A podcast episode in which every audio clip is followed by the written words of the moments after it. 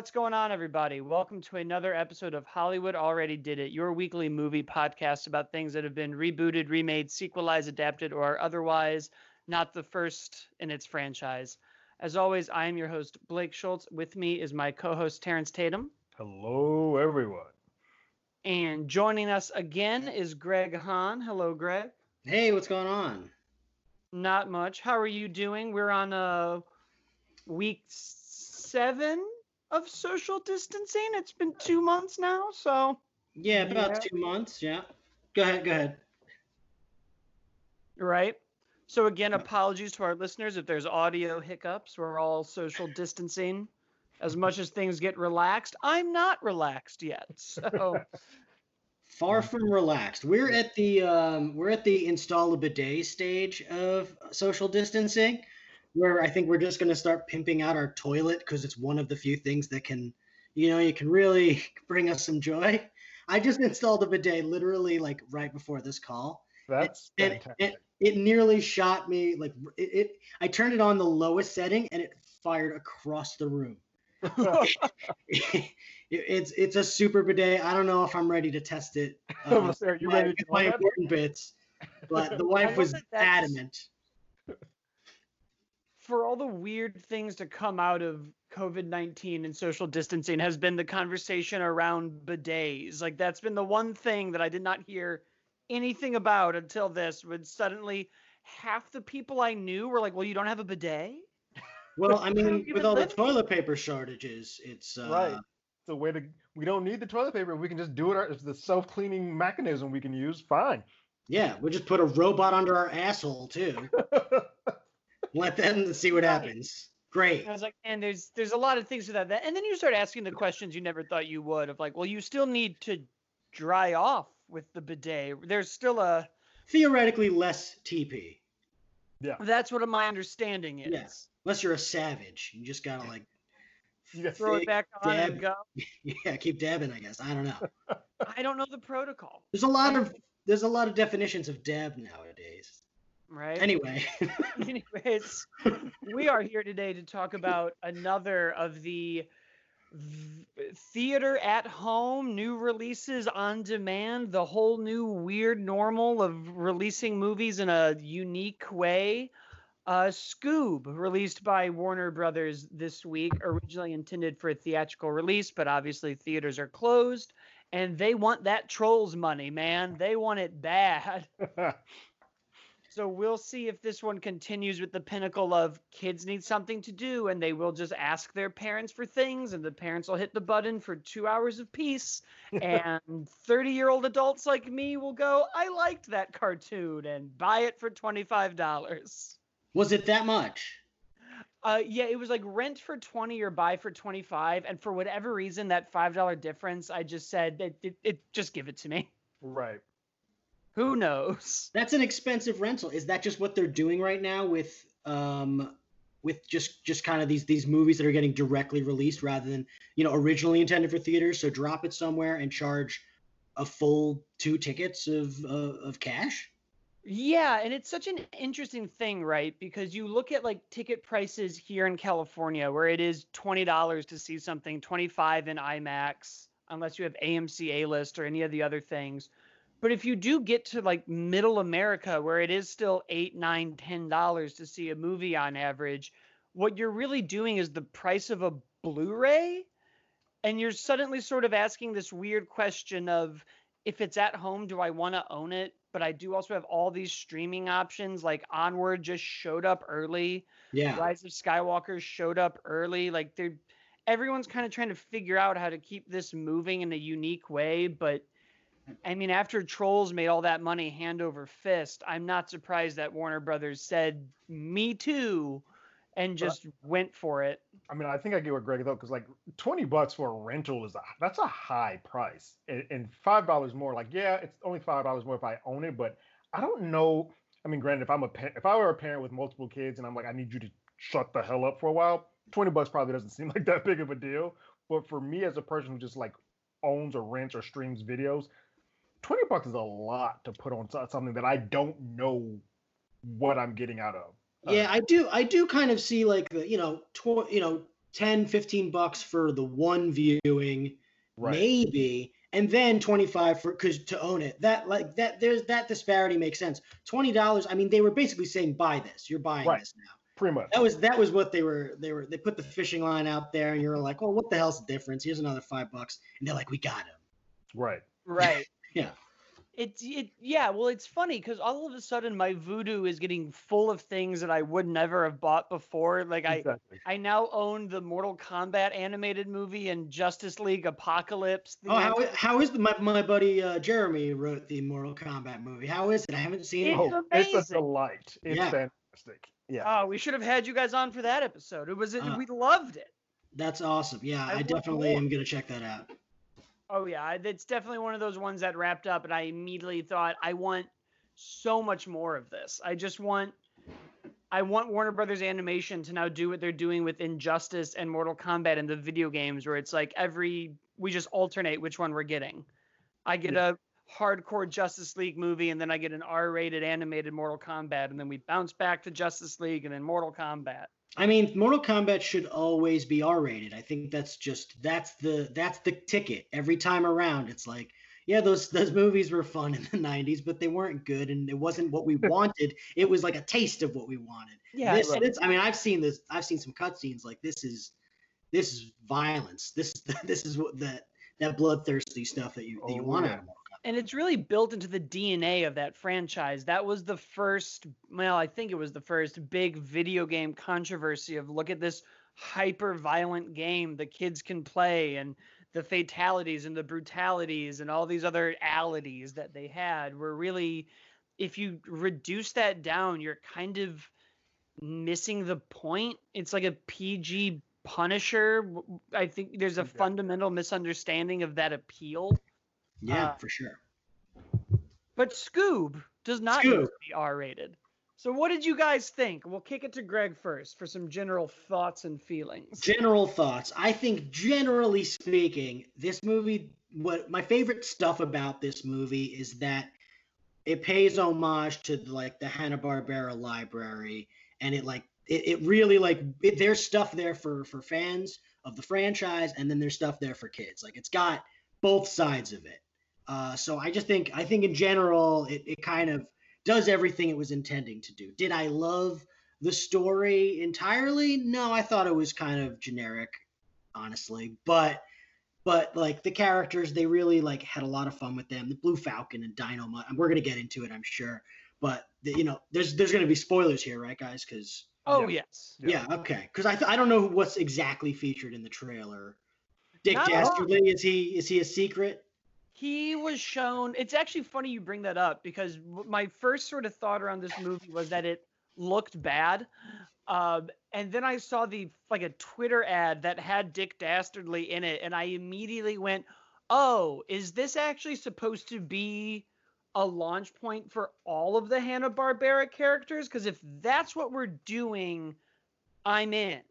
Cool. It- yeah. Yeah. If you're and that- just giving me this weird origin story that's not really a mystery or horror, I don't want to do that. But if this is more of a like Iron Man setup for a bigger world, let's do that. Yeah, uh, I'm kind of in the same boat. I did love the fact that it was it was the Hanna Barbera's greatest hits. Like we get Captain Caveman. Like you see a bunch of stuff. It's like I was not expecting to see all of that in this one film. Um, as a person who loved the old school uh, Scooby Doo's like pup name Scooby, like the first the be- before credit part of this movie, I absolutely adored with Shaggy kind of by himself. That part, and then seeing them their first time meeting and going through their experience, like, oh, this is Scooby Doo immediately after the credits stopped, it sort of stopped being that for me. And I still enjoyed the ride, but it wasn't the Scooby Doo that I became an adventure more so than a mystery thing. And I was like, all right, fine, I'll accept that because I'm still here with these characters. But you kind of bait and switched me from what I thought I was getting from a Scooby Doo type of experience to like, all right, cool, this is fine. I'm still in it. Some things I like, some things I love, some things I don't like. But overall, I had a I had a good time. Yeah, but yeah, based uh spinning off of that, Terrence, uh the uh yeah, it, it, it kind of felt like there was a lot of there was a lot of stuff for everybody, but also they at first the trailers kind of misled you a little bit. I think they misled me. What I saw was I thought it was going to be more about them being kids and the origin story of Scooby Doo, and that was there in the very beginning. But then it was like, no, this is actually just uh, this is a movie about the whole gang, which which I don't think was a problem with the movie. I think they just kind of advertised it a little weirdly. Correct. Yeah, because the advertising really, really leaned on, I guess, the unfunny jokes, which is fine. But like the first big trailer joke was the Daphne and the mustache oil, and oh, is it my dad who's the villain? And it kind of just had this like ugh feeling about it of modernizing these characters in a way that I, I really didn't want to do. Like I didn't really need a Prius mystery machine and seeing all of this. And I was kind of nervous because the movie, more than any other movie I've watched in my life, made me feel my age. Because when we introduced on Shaggy and he was listening to an iPod, I went, oh, so what? Are we going to have to cut to like 2035? Is this going to be in the futures so they can be adults and teenagers? And my roommate had to go, no, in 2000, you could now be a 20 year old. And I just felt my hair, my Yeah. heart sink. Like I was like, an iPod for a child? The movie- Ridiculous. The movie opened with California Love, and I was like, oh my god, I'm that old now. Like, yeah, no, we are now old enough where California Love is to the kids what like I I don't know, Big Yellow Taxi and, and 80s music was for Yeah. us, or like Austin Powers music, where you're like, I know this. Playing like Zombie or Cherry Poppin' Daddies or something. You're like, Yeah. oh, this is beyond old now. Um, Yeah. But uh, you, you know, you mentioned a pup named Scooby Doo, I love and I that. thought that was really that was. I mean, I I remember I love that show as a kid Yeah. too. There's something about the Scooby universe where you know they're they didn't they're not exactly retconning anything because I don't think there's a concrete. Uh, you know, uh, there, there's no main uh, canon of Scooby Doo. There's just a number of versions of it. So I, you know, I I know that there's there's a tendency for a lot of people to watch this stuff and be like, that's not how it worked because I watched a pup named Scooby Doo. But I think we can all agree that like it's it's fine. They reboot this stuff all the time. That's the purpose Yeah. of your show. Well, Yeah. because yeah, it's a very simple cartoon, really, when you get down. And I love Scooby Doo, so I'm not disparaging that. But it is. Here's the teenagers. They all have a trope to them. They go and they solve the mystery. We then kind of reinvented it in the 80s, and then we did a pup named Scooby Doo, I think in the 90s, and then we just sort of ran with that giant library forever. So even I kind of had to do that because it's so easy now in any movie with that kind of legacy to get wrapped up in canon and fandom and nonsense. And uh, every now and then I was like, well, is that really like? I don't think he just found him on a beach. Wasn't he like at a farm with all of his other like? And then I just part of my brain was like, no, no, don't do any of that. This isn't. You're not on Twitter debating Star Wars canon. It's just Scooby Doo. Let him find him on the beach in Venice. None of it matters.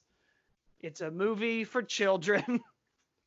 yeah. Canonicity is okay, but I I did love though, speaking of the things for the fans, that it is all of these Hanna Barbera greatest hits. I mean, when you even get into like the history of the Blue Falcon, that was the back half hour of the original like Scooby Doo and Dynomutt hour, where they would kind of cross over and interweave. So bringing that character back into light was fun, especially when it's one that I don't know super well and did kind of have to look up, but go, oh, well, he's been here. And they did give you the mystery in the beginning. And so I thought it was kind of clever. And I get it now when superheroes are everything to then go, now it needs to be a big superhero adventure movie. So, Yeah. Yeah. yeah it felt it just felt like it didn't feel like scooby-doo it used the characters it used the familiar faces but it didn't feel like watching the ultimate scooby-doo experience which is kind of what you expect out of a movie uh, uh, the scooby-doo the movie should be like what's the, the biggest caper yet. And it wasn't that. It was it was a superhero adventure and about friendship. Guess what? Guess what hollywood made? Uh, they made another one of those. It was fine but it had all of the delightful like appearances. Like we said blue falcon and dynomutt dick dastardly and muttley are in it. Spoiler alert dick dastardly shows up like early in the film and then muttley like and you're just like when is muttley going to show up? And like okay good they're doing it there was a there was a period where i was like why why does he have these stupid robots with him where's muttley this is dumb and then he he- he's crying over muttley you know okay all right, every, breathe a sigh of relief. It's gonna happen. Like, Yeah. there was literally a moment where I was like, they're not gonna use Muttley. They're not gonna do it. They're gonna they're doing this just to hurt me. I thought that they were gonna kind of rip off the first live action Scooby Doo, and we were gonna get this like Muttley's in the robot, or he's the villain in the mask, and it's gonna be a like you left me in the big portal, and now I'm this ghost engineering everything. But that's just not the genre this movie was. No, not at all. No. But it even then hit on like really kind of weird parts of Scooby Doo history. Like having Simon Cowell show up to me was kind of the perfect bridge point of when it used to be team ups with the Harlem Globetrotters or Batman or Or these Batman, other yeah. weird celebrities. Mama Cass, yeah. Yeah. Dracula. I'm like, all right, sure. Oh, Don Knotts. They did animate Simon Cowell like realistically and the rest of them like Look like cartoons. animated versions. Yeah, It was a little a little uncomfortable. but Yeah, It was it was it was yeah, it was an exactly an homage to those old guest spots that they would always do.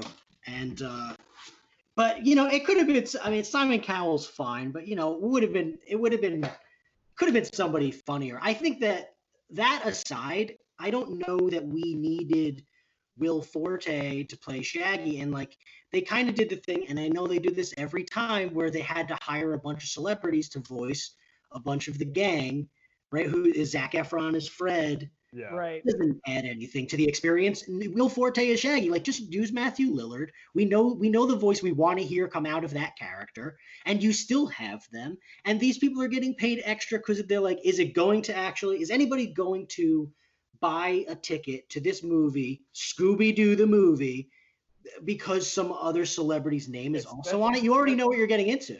Especially the age range that they're going for. Like Mark Wahlberg means something to us, but if you're doing a kids film, Mark Wahlberg means absolutely nothing to the, the, the kids that you're trying. So you can get anybody to play the Blue Falcon. You don't have to spend your top dollar to be like. And don't get me wrong, I love everything Mark Wahlberg is doing in this film, but it's unnecessary to put a star on that on that part. use voice actors use the talented voice actors that exist because it could have been anybody like if you didn't know that was mark Wahlberg you wouldn't have been like I didn't It wouldn't have made a until I looked difference. up.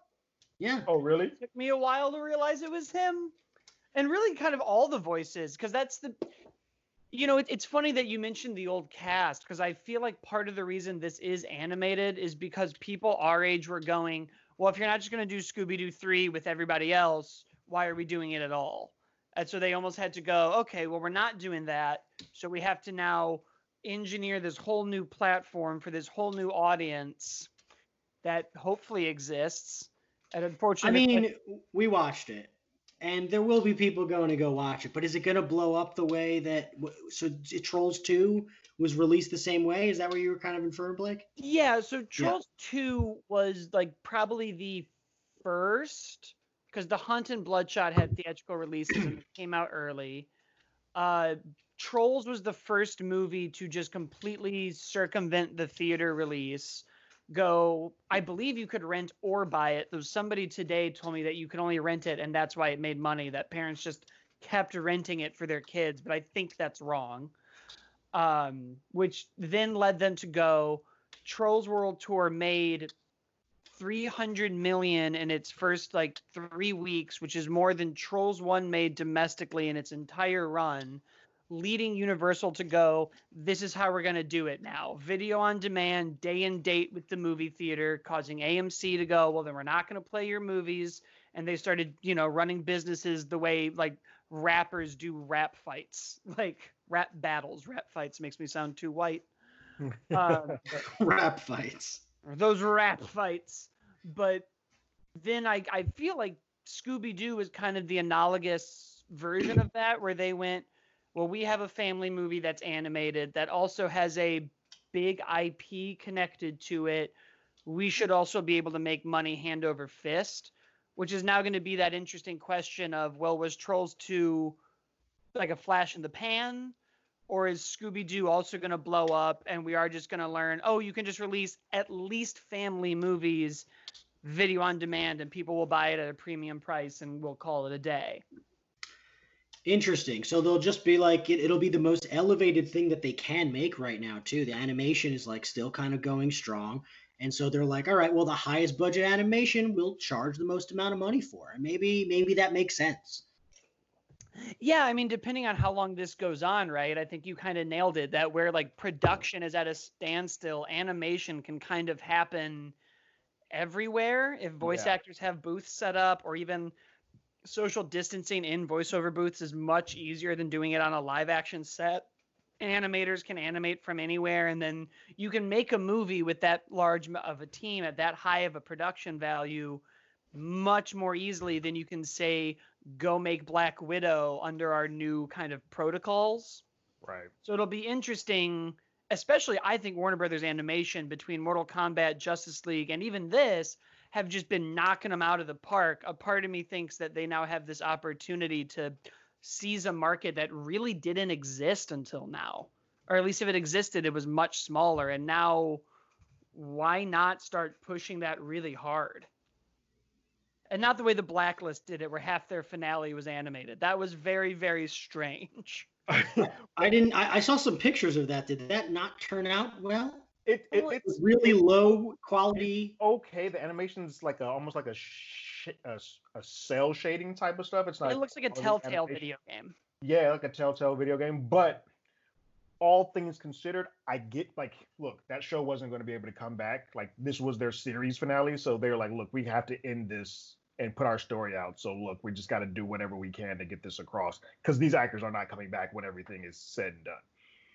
So I get why they did it. It's a cool little thing, but yeah, I don't think that's a measure that most people can, an avenue most people can afford to take. Well, um, because it's not scene by scene, right? So there will be scenes where, like, if Terrence and I were in it, where I would be fully animated and Terrence is live action, and it just gives this like B-list Who Framed Roger Rabbit vibe to the whole show. Yeah. Did they did they try to give it some story reason? Did they try to write like a little extra in there somehow that it would like make sense the world was turning into cartoons? No. Not to my knowledge. no, Oh man, They just went. People will accept it. you'll be fine. it's fine. We couldn't really finish it, so here it is anyway. yeah. Yeah, that's going to Mm. be a, a great little piece of entertainment history now, though, of just, and then this happened, and this giant show had to do their finale half cartoon. Yeah. But I do, weird. back to Scoob, though, I think one of the other things that kind of, to me, really worked in it was the comedy. I just kept laughing in this movie at just simple things of like Shaggy picking lonely songs at the beginning to mm-hmm. even the the fake hot blonde that Fred falls for and just keeps being like for a mask though pretty attractive, right Yeah. guys? Like yeah, this is I was like this is really like not inappropriate humor that Oh, often can slip into oh, animation. oh, it was but close because the whole I had so many mixed feelings in regards to the cop. There's a the a couple of it's a couple they of times they like, use the word f bomb, which I would. I, I'm I'm an animation. I write cartoons. We are ne- we are not allowed to do that. So they got Yeah. away. They got away with something. They I'm got away with something for sure. I'm wondering if it's because it was a theatrical release that they're like maybe we could play with this a little bit more than we would if we were under standard TV animation rules. for sure. Well, and I think there's just a history of adult audiences liking Scooby Doo, and I'm sure they were sort of like, we can put this in here and Well, yeah, I mean the fine. the whole running theme of Scooby that these guys are a bunch of stoners and they're stoner mobiles. So I mean that's always been the rolling theme that's gone with Scooby Doo. So yes, that audience is a slightly older than what they typically uh typically play as on in the actual And show. even some of those meta jokes of, well, you know, I just imagine this is what some middle-aged guy thinks teenagers oh, sound like was when the bowling great. girl said that, I died laughing because that was fantastic. And I think that's what kind of kept me from falling out of the oh well we're not on a mystery and we're not in a haunted house and we're not doing the horror stuff. We are doing this big but to Greg's point, this big bombastic superhero movie about the power of friendship and to stick with your people, which we've seen since the dawn of time. Like Yeah. the the humor and kind of even the character stuff kept me going. I, I also really appreciated this new blue falcon whose dad is retired and i just kind of went well this is exactly what the comic books are trying to do now is do these big updates and oh well the, the chain mail's inaccurate and your your f's a little bit smaller and you're really not the blue falcon are you like I thought they could have had a bigger opportunity with the uh, the female pilot on their team of having her actually end up being the embodiment of Blue Falcon, taking the mantle from the the guy who just keeps running away. Well, that was that was something that I had a problem with. She was there, but she didn't really serve any function in the story other than to just be an extra character. And it didn't. I didn't. I didn't know why. I mean, like so. But here's something else I thought was really cool. Despite going like, where did she come from? She did. Uh, Dee Sykes is the character. She actually is another character they plucked out of an old Hanna Barbera cartoon. She was from the Captain Caveman uh, cartoon show, Captain Caveman and the uh, Teen Angels. So she was like a teen angel and has precedence in the universe, and I love that aspect of it. But it just felt like they didn't actually have a function for her to be there. It was funny. I completely until the very end, I completely forgotten that she was on the board until she speaks back up when when Dynomutt comes back up and they have their little tit for tat at the very end when they bring up the the the, the, the Prius. I was like, oh yeah, I forgot she is here. And part of me feels like that she's a character that they put in because ethnic wise they didn't have anybody that looked like that character, so they're like, well, let's put a black person in here just to cover and that. That's and, what- that's a, And I'm okay with that for Yeah. purposes, but if you're going to do it, you got to give her a little bit more meat on the bones. yeah, absolutely. And She needed like some because because again, she has her backstory in being connected to Captain Caveman. So when you do bring Captain Caveman into the fold, maybe there's something that she p- particularly thwarts him at that moment. Like there was a specific function, then it would have felt more earned, and it, it kind of wasn't. Well, and you kept having this like theme of Blue Falcon wanting this hero moment and this chance to be a hero, but she just kept doing it without really needing to prove it. There just always was an urgency to her to go into battle and to go do this and to lead the charge. So I just kept waiting for it to be because even when I was trying to get ahead of the movie, yeah, I was also like, oh man, if this was a mystery, my bet would be she's actually trying to stop Blue Falcon because he's just a goofball and she deserves the mantle, or we're gonna do this passing of the torch thing and we're gonna kind of land on Yeah. bigger themes that are prevalent to people now about diversity and even speaking to how franchises are changing and growing. We're constantly trying now to have all these pass the torch stories and in doing so, you know, punch up the voices of marginalized groups. And I was like, oh well, here's a great opportunity to do that with a younger audience who will connect to that and and then move up. But instead it was just sort of like, no, no, no, they're gonna be DJs. I have a question because I, I couldn't tell if they were trying to or if they were leaning into it. In this, because of who's voicing her, is Velma Hispanic or of Spanish descent now? She she definitely was in this because she used a couple Spanish words like Correct. a few times. Right. So they wanted to add lots of flavors, and I get Yeah. it, and I don't have a problem with that inherently. It's just DD didn't really serve a function other than that. No, That Yeah. was that was kind of upsetting. they kind Yeah. of put a lot of the mystery team on the back seat. Like I liked big having time. this this uh almost like you know buddy cop road trip movie embedded into this big superhero movie, but we sort of just ran out of things for Fred and Velma and Daphne to do on the road. It, they kind of just quickly caught up and then Fred was brainwashed and I was it kind of bummed out that we just sort of stuck them in the cage and had them get kidnapped and they really and to their point though that really did let them build a shaggy and scooby movie which i liked i did Yeah. like having this kind of these insecurities in shaggy that you get to see in this sense of loneliness that never really goes away in him and sort of these things that are instilled in them. But it kind of made me want more from everybody else because they did do such a good job there that I would have liked to have seen these other characters also grow and expand in the same way, especially when the kind of inciting incident is Mystery Inc. is now looking for investors and we're getting bigger. That really should be a call to arms for everybody to kind of get bigger and start really, I guess, adulting in a certain way. Yeah, yeah. And then at the end, they own a store instead. The I mean, it's fine. It's it, there's a lot of, but again, I think the the real strengths of this movie are in the homages it plays to Uh, the homages it pays to all of the old Hanna Barbera library and stuff. There's a couple even like smaller little things where they like you hear like I think something's referred to as the Slaghoople at one point. Yeah. The Slaghoople, which is like Wilma Flintstone's maiden name. And then there's like Me- I think they say Messick Mountain, named after voice actor Don Messick. Yeah. And I think if there are a couple like characters, the Takamoto bowling alley, that was like it, Takamoto's like the person who originally designed Scooby Doo. So there's all these just like small things and characters and bright colors and, and, and sound effects that make you go, okay, I'm watching a Hanna Barbera thing.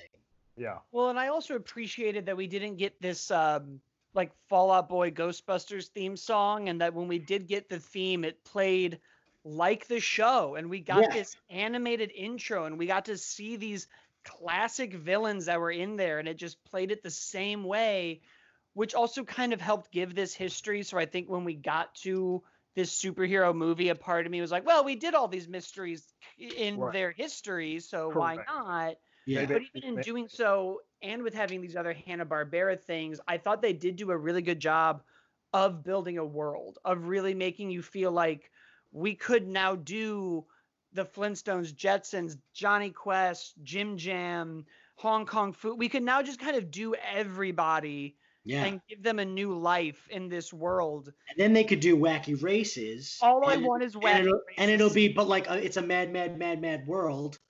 And then you could do the yogi, yogis. Uh, what was it? The the blimp.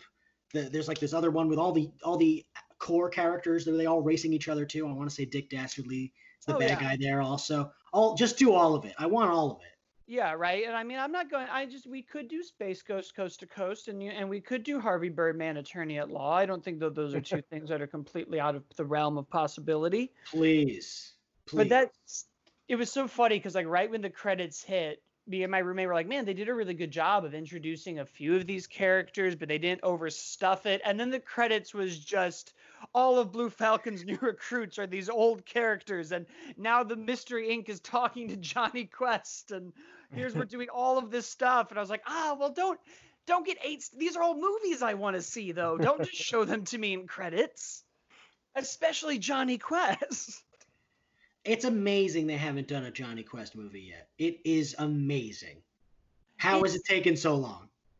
I mean, if there's one weird thing that Warner Brothers does is they sit on a lot of these properties. We've gotten like seven Batman movies, and it took them how long to make Wonder Woman and Aquaman, and we might never get a Flash movie, and it's the Sure same thing. things. Sure things.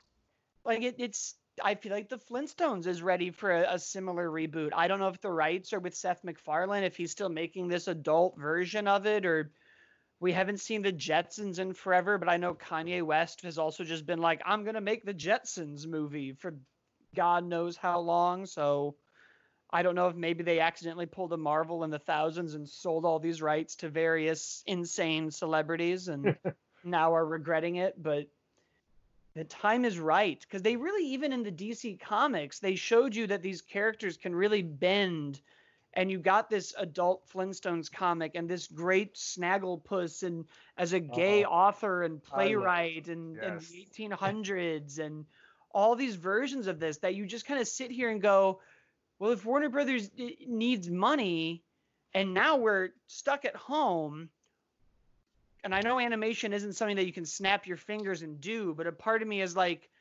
it's time to just announce a big Hanna Barbera slate and just get me ready for this VOD. I you're gonna we're gonna do it. Because I even think when theaters are back, I feel like the animation stuff or VODs, they should still keep that going. Like I feel like clearly they found a market. Like, look, not all, not everything that you draw and animate should be made for theatrical releases. Warner Brothers, Snagglepuss might do better if you just do a VOD movie at home as opposed to trying to release that theatrically in a, in a mainstream theater.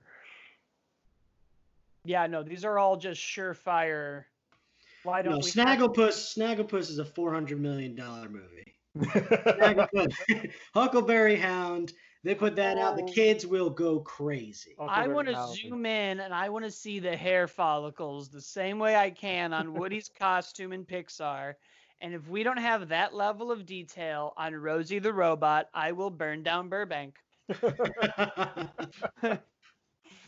I know it's there. I've never drawn a picture in my life, but I'm quite confident that they can just do it with computers. I'm a misunderstanding of this industry.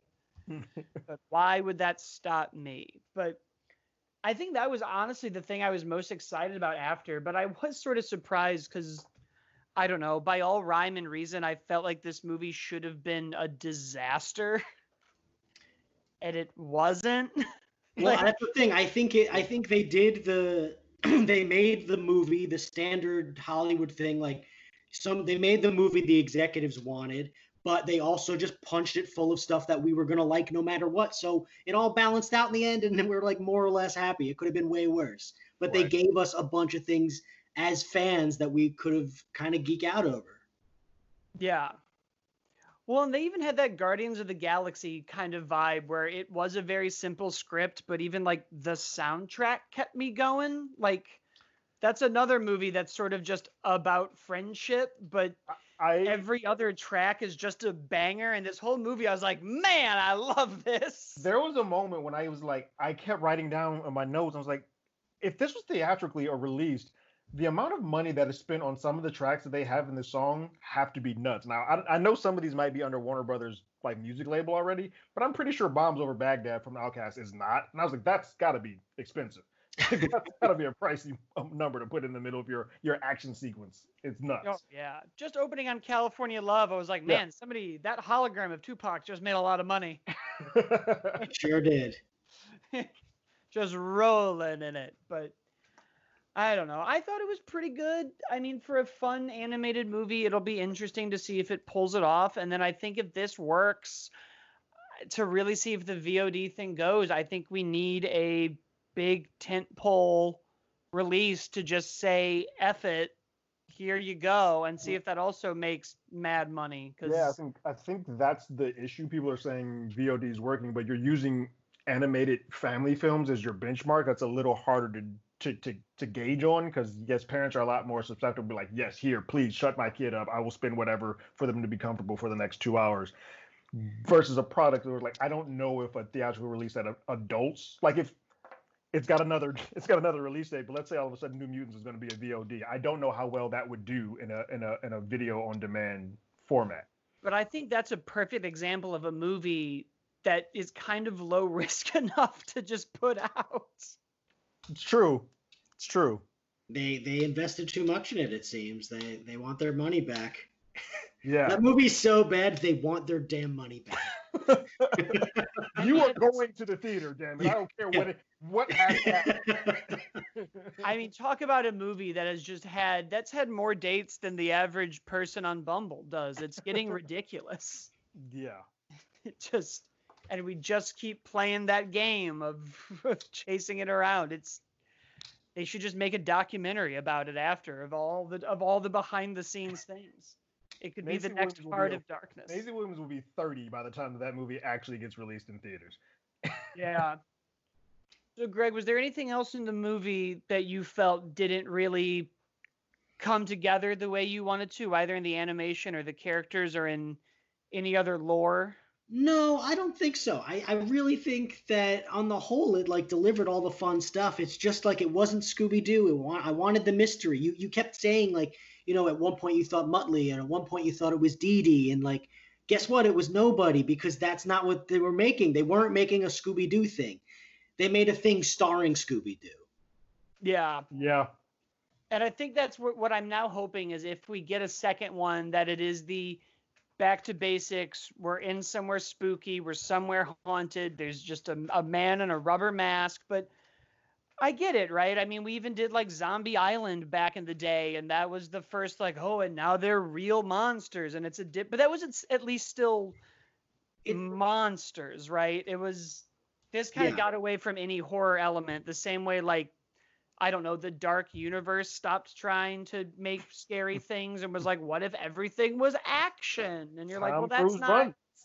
you got to kind of stay in the lane here a little bit. But I mean, if we can make other Hanna Barbera properties, is there like a big property that you'd want to see for both of you from Hanna Barbera if they did this, if they keep going? In a feature form? In a feature form. Hmm. You know, it's so funny uh, because the Hanna Barbera properties, the characters like they they all were kind of one note when we were kid. A lot of them were just kind of Bugs Bunny, but he was you know, Huckleberry Hound's the sl- kind of a sleepy Southern drawl Bugs Bunny, or you know, you you look at Top Cat and he's just kind of like a wisecracking cat guy, and they they all have like one Snagglepuss is theatrical, and otherwise he's Bugs Bunny, and a lot of them kind of have that samey feel. And then the same thing with Scooby Doo, right? They replicated that seven or eight or ten times, and they made Jabberjaw, and they made uh, Speed Buggy, and they made you know the the Funky Phantom, and they're all that kind of thing. So it's hard to say that Hanna Barbera's oldest properties have the legs to be like a feature film. But I think all of that stuff that's in the 90s era, the Cartoon Network era, the Dexter's Lab and the Powerpuff Girls, I think that stuff has a lot more legs to be the kind of feature blockbuster movie. Are those Hanna Barbera too? I always just kind of put those under like a different Cartoon Network label. I I was under the impression they were produced by Hanna Barbera. Okay. Let Okay. me let me confirm that just in case I'm totally wrong. But Because I'm, then you've you've cracked open the whole door, and I'm like, well, then I just want Powerpuff Girls and Dexter's Lab. We don't even need to go back into the 70s now. yeah, Uh, Hanna no, no, production company, Hanna Barbera Cartoons and Cartoon Network Studios. All right, well then that's what I want. Yeah. Yeah. I want Dial M for Monkey. You're going to do the superheroes. Go to your best superheroes. Go to uh, the Justice Friends. We Oh, want that major- would be so great. that would be fun. That would be fun. or even just do that those characters because that was always the like 10 minute short at the end if i remember right or like however it was not it wasn't a full 30 minutes i don't know why that wouldn't be a like pixar intro short before the dexter's lab and you could have this fun 20 minute crazy romp and then do that but And they'll sell Hostess fruit pies. It's, it's great. oh i now you've said i'm like oh well that's that's it right i mean otherwise it's jonny quest i think that's the other Or one Jonny Quest. like, Yeah, Yeah. Jonny Quest is who I would go for. Uh, Blake, I just I don't know if you've seen it, but apparently this Scoob charted higher and faster than the Trolls War tour, tour release. So it is number one and higher. The full numbers aren't out, but it's doing better than Trolls World Tour was at the time of its. Well, that release. at least Yeah, makes me happy because I would rather Scooby Doo beat trolls than live in a world where I'm going to have to go, man, 2020 was weird. The two highest grossing movies were Trolls World Tour and Call of the Wild. Oh man, Scoob, Want to do it. Yeah. you did it. Rare. All right, well, there we go. We did that. So then the door's open to me. Now Yeah. we can get Hong Kong Phooey and Space Ghost and Harvey Birdman, attorney at law. That's the Okay. HBO Max show. It's Harvey Birdman. yes. Kevin Smith gets to do that one. Oh my God! I would Seth love- Rogen, you know that'll that'll be what happens. I would love a late night HBO Max that was either him or Space Ghost. I would subscribe just for that. For just that. Oh.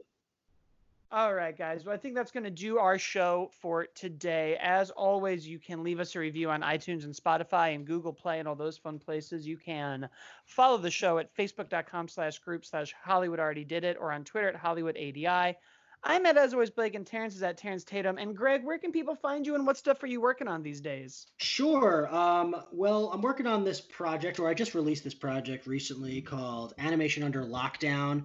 Uh, my writing partner, Alan Denton, and I read through one of our old scripts uh, with a number of talented voice actors that we worked with on a number of shows. Worked with Cindy Robinson, Mike Pollock. I'm just going to plug them all.